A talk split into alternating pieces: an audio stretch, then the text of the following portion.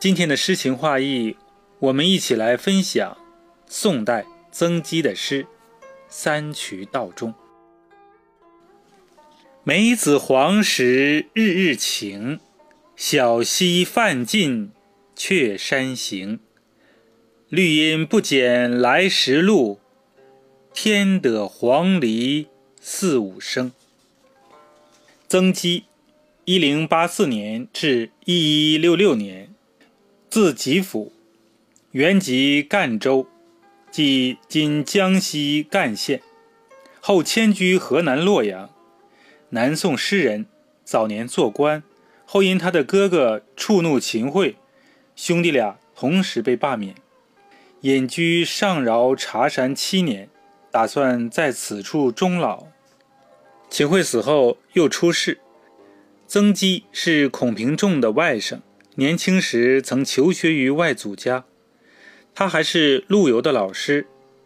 曾诗的长处是清劲灵活，短处呢则显得粗率生硬。三衢就是三衢山，在现在浙江省衢州市。道，路途。梅子黄时。梅子成熟的时候，一般是农历的五月。泛尽，指乘船到了小溪的尽头。却是又在的意思。不减，不少于。黄鹂就是黄莺。这是一首寄行写景的绝句，书写诗人对旅途风物的新鲜感受。诗歌的后两句提示大家，诗人在不久前已经循着与这次相反的方向经过三衢道中一次了。这次是沿原路返回。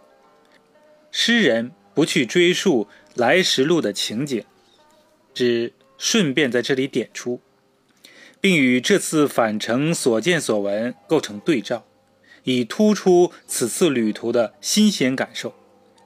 在构思和剪裁上都颇具匠心。山路上夹道绿荫，似乎和不久前来时所见没什么两样，但绿荫丛中时而传来几声黄鹂的鸣转，却是来时路上未曾听到过的。这首寄行诗看似平淡无奇，读来却耐人寻味。今天我和大家一起分享了宋代曾几的诗《三衢道中》，感谢大家收听，我是主播国风。《三衢道中》，宋，曾几。梅子黄时日日晴，小溪泛尽却山行。绿阴不减来时路，添得黄鹂四五声。